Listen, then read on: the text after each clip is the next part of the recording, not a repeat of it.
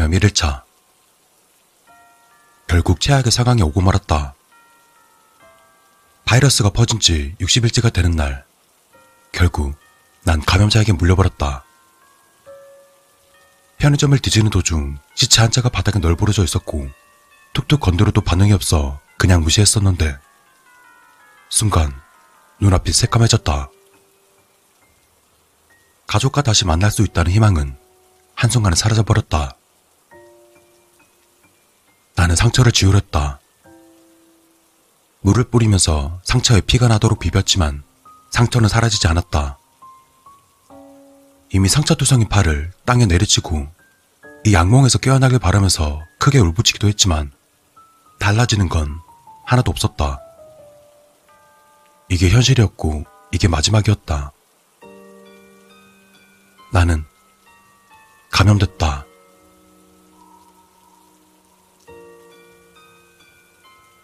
동료들은 내 상처를 보고는 아무 말도 하지 않았다. 그리고 나와 시선을 마주치려 하지 않았다.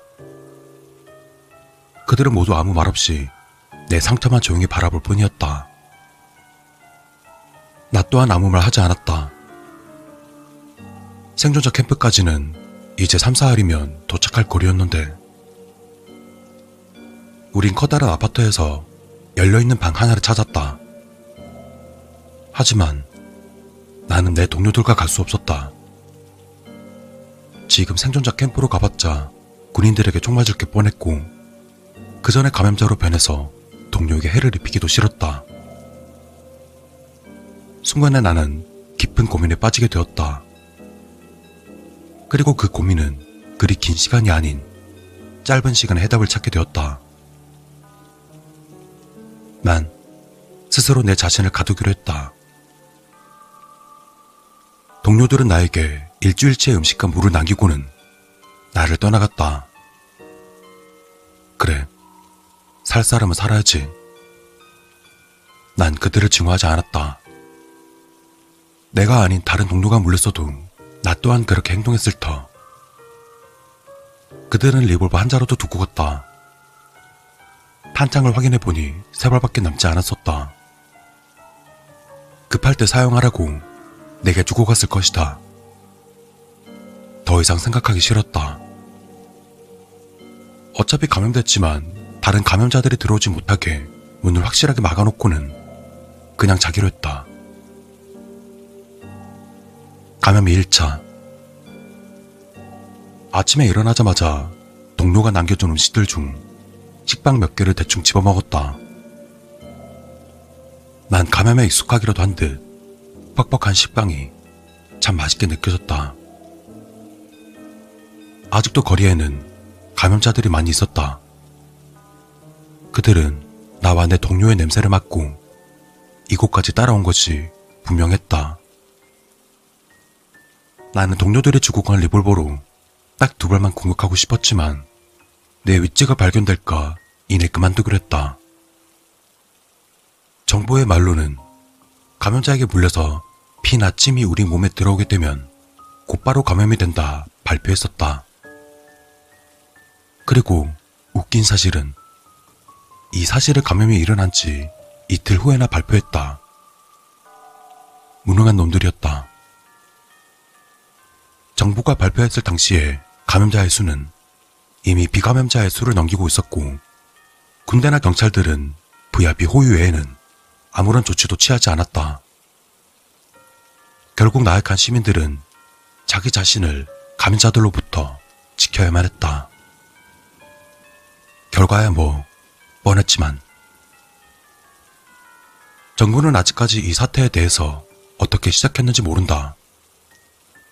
연구자들이라면, 아니 감염을 연구하는 과학자들도 벌써 감염자가 되어버렸을지도. 지금까지 내가 듣거나 관찰한 바로는 감염이 시작되면 처음에는 엄청난 두통과 고열이 동반한다. 내가 만난 의사의 말로는 침과 피에 접촉해도 두통이 있지만 열이 없으면 감염된 게 아니라고 했는데 운이 나쁜 건지 아니면 우연인 건지 지금의 나는 높지는 않았지만 느낄 수 있을 정도의 미열이 있었다. 확실하게 단정 짓기 위해서는 좀 더 지켜봐야 할 것 같아. 두통과 열이 생긴 이후 보통 2, 3일 후에는 엄청난 스트레스를 받게 되고 난폭해지는 걸로 알고 있는데, 아직까지는 짜증이 나거나 스트레스는 받지 않았다. 나는 혼자 다니고 있었을 때 아파서 누워있던 40대 남성과 그를 간호하던 여자아이 한 명을 만나게 되었다. 그리고 난 그들을 위해서 약품을 찾으러 다녔던 게 기억이 났다. 허나 약품을 찾고 돌아왔을 때는 많은 사람들이 감염된 후였다. 그리고 그들은 난폭하게 변해 있었다. 하지만 다른 감염자들과 달리 말을 할 수 있었고 조금의 지능이 존재하는 듯 보였었다. 하지만 적과 아군을 구분하지 못하는 것 같았다.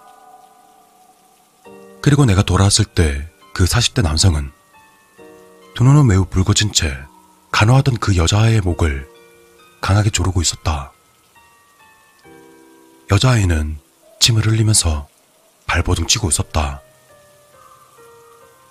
나는 재빠르게 들고 있던 소총으로 그를 후려쳤지만 여자아이는 죽어버렸는지 더 이상 움직임이 없었다. 그리고 그는 나까지 공격하려 했기 때문에 어쩔 수 없이 그에게 총을 쏠 수밖에 없었다. 나도 내일이나 이틀 후면 저렇게 되려나? 나는 정신력이 강하니까 저렇게 되지는 않겠지? 기분 더럽네. 대충 라면이나 먹고 자야겠다. 감염 3일차. 씨발.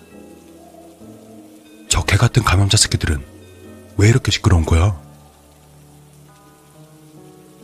버려진 차들 중 한 대의 차 경고음이 온 도시에 울려 퍼지고 있었다.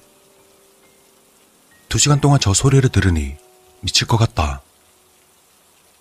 열도 점점 높아지고 있었고 햇빛도 밝고, 왠지는 잘 모르겠지만 뭐라도 죽이고 싶었다. 신두 참 매정하지. 생존자 캠프는 거의 코앞인데. 시발, 이게 무슨 짓인지. 개같은 놈들. 믿으면 구원받는다더니 구라했어. 구라. 매주 헌금도 내고 매달 11조도 냈는데 구원을 받는다고? 쥐나 까라 그래. 동료라는 그 새끼들도 참 개새끼들이야. 내가 그 새끼들을 살려준 것만 해도 몇 번인데 그냥 버리고 가? 그놈들을 쫓아가서 총으로 확 쏴버릴까 보다. 총알도 딱 좋게 3발씩이나 있네. 지금 당장 쫓아가서 머리에 총알을 박아버리고 싶다. 아니, 남자 2명은 죽인다 해도 여자는 죽으면 안 되지. 아직 30살도 안 된 년이잖아. 적어도 맛이라도 보고 죽여야지. 아니야, 그러면 발버둥 칠 텐데. 그냥 죽이고 해버려? 아니면 그 남친이 그 새끼 다리에만 싸놓고 그 새끼 앞에서 그녀를? 좋아, 그렇게 하는 거야. 내일 아침에 찾아가서 다 죽여버려야지. 내가 가서 다? 여기서부터는 종이가 찢어져 있다. 감염 4일차. 내 자신이 이상해지는 것 같다. 어제의 일기를 보니 마치 내가 아닌 다른 사람이 글을 쓴 것처럼 보였다. 나는 정신을 차려보니 내가 막아놓은 문을 손으로 부수고 있었고, 동료가 준 식량과 무기를 챙긴 채 밖으로 나가려고 했던 것 같다. 내가 기억하는 건 지금 반쯤 부서지고 피를 흘리고 있는 손으로 가족 사진이 들려있다는 것뿐이었다. 그립다. 내 아내와 내 딸. 감염 바람이 퍼진 날, 분명 나는 내 딸 선물을 챙긴 채 집으로 향하고 있었던 걸로 기억한다. 아빠가 보고 싶다는 딸의 한마디에 난 커다란 곰돌이 인형을 구입하고 집으로 향하는 중이었다. 하지만 그때 실수로 사람 한 명을 쳤다. 물론 그는 사람이 아니었다. 나는 사람인 줄 알고 차에서 내렸는데 그는 나를 보자마자 내게 달려들었다. 나는 그 순간을 아직도 기억한다. 내 목을 향한 피로 물들어진 이빨들. 하지만 운이 좋게도 다른 사람이 난입하더니 나 대신 그가 물려버리고 말았다. 나는 겁먹은 채 주저앉아 버렸고 그제서야 상황 파악이 되었었다.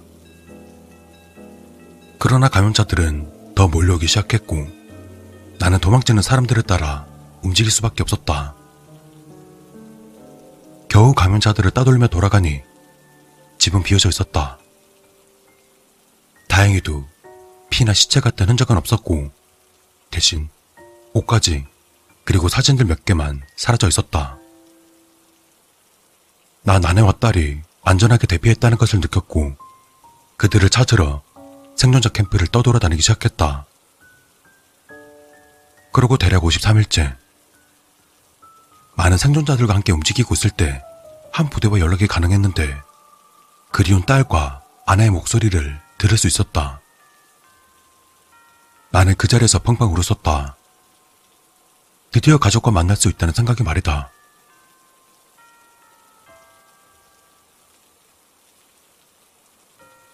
시발, 열이 심해지고 있다.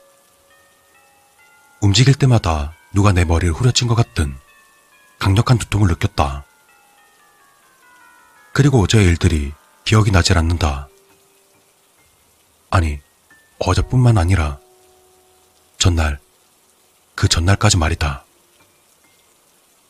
음식도 넘어가지 않았다. 그때 내 눈으로 초콜릿이 눈에 띄었다. 하지만 잘 넘어가지 않았다. 목에서부터 강한 거부 반응을 일으키고 있었다. 배고픈 배는 억지로라도 채워야 했으므로 물과 함께 녹여 먹을 수밖에 없었다. 이제는 그 달콤한 맛조차도 느껴지지 않았다. 이대로는 더... 여기서 글씨가 끊겨있다. 아마 일기를 쓰다 잠든 것처럼 보인다. 감염 5일차.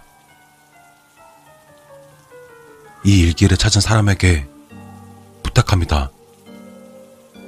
이 도시에서 남쪽으로 쭉 가면 하절의 해수욕장에 생존자 캠프가 있습니다. 거기에는 아직까지 따뜻한 식량이 있고 무기로 무장한 군인들도 있습니다. 아직까지 살아있는 분들은 그쪽으로 가시길 바랍니다. 대충 3-4일이면 충분히 갈 수 있을 겁니다. 도시 주변에는 생각보다 많은 감염자가 있으니 부디 조심하시길 바랍니다. 또한 제 가방에는 많지는 않지만 식량과 물이 있습니다. 필요하시면 사용해도 좋습니다. 아마 가방 안에 리볼버 한 자루도 있을 겁니다. 없으면 부엌 옆에 있는 방에 있을 테니 찾아서 사용해주세요. 허나 만약 가방에 리볼버가 있으면 절대로 그 문을 열지 말아주세요. 만약 당신이 용기가 있는 분이라면 그 방에는 감염된 제가 있을 테니 저를 죽여주시길 바랍니다. 하절의 생존자 캠프에는 제 아내와 제 딸이 있습니다. 그들에게 사랑한다고 전해주세요. 제 딸 효린이에게 약속을 못 지켜서 미안하다고 사랑한다고 전해주세요. 절대로 감염자에게 물리지 마세요. 만약 누군가 물렸다면 곧바로 그를 죽이거나 따로 행동하시길 바랍니다. 제발.